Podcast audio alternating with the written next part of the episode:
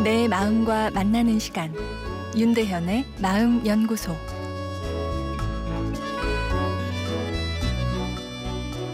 안녕하세요. 목요일 윤대현의 마음 연구소입니다. 어, 오늘은 남편을 사랑하는데도 계속 싸우게 된다는 예, 아내의 사연인데요. 어, 회사 일로 바빠서 손도 제대로 못 보고 일만 하다가 친구 소개로 1년 전 만난 남편과 3개월 예, 만에 초스피드로 결혼을 하여 예, 지금 5개월이 흐른 초혼 부부입니다.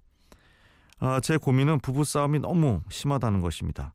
감정이 격해지면 이혼하자는 이야기까지 제 입에서 나와버립니다.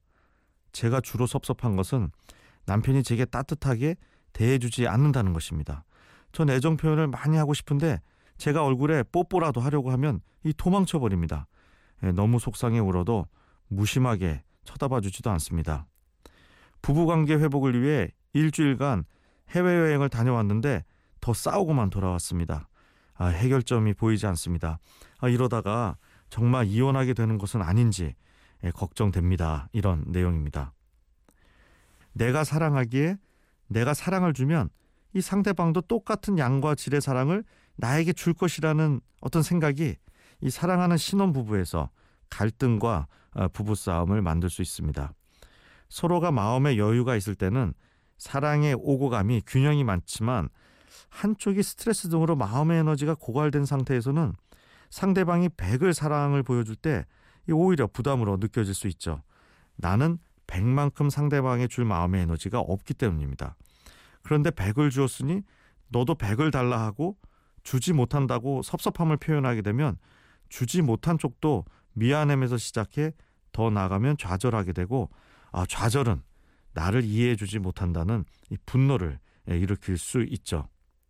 이 기다림을 연습해야 하는데요. 내가 오늘 백의 사랑을 투자하고 기다리는 것이죠.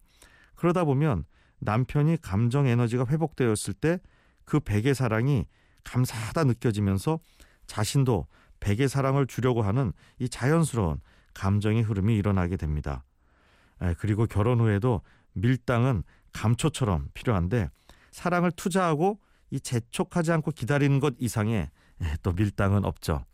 기다림은 상대방에 대한 배려이자 최고 무공의 유혹 전술입니다.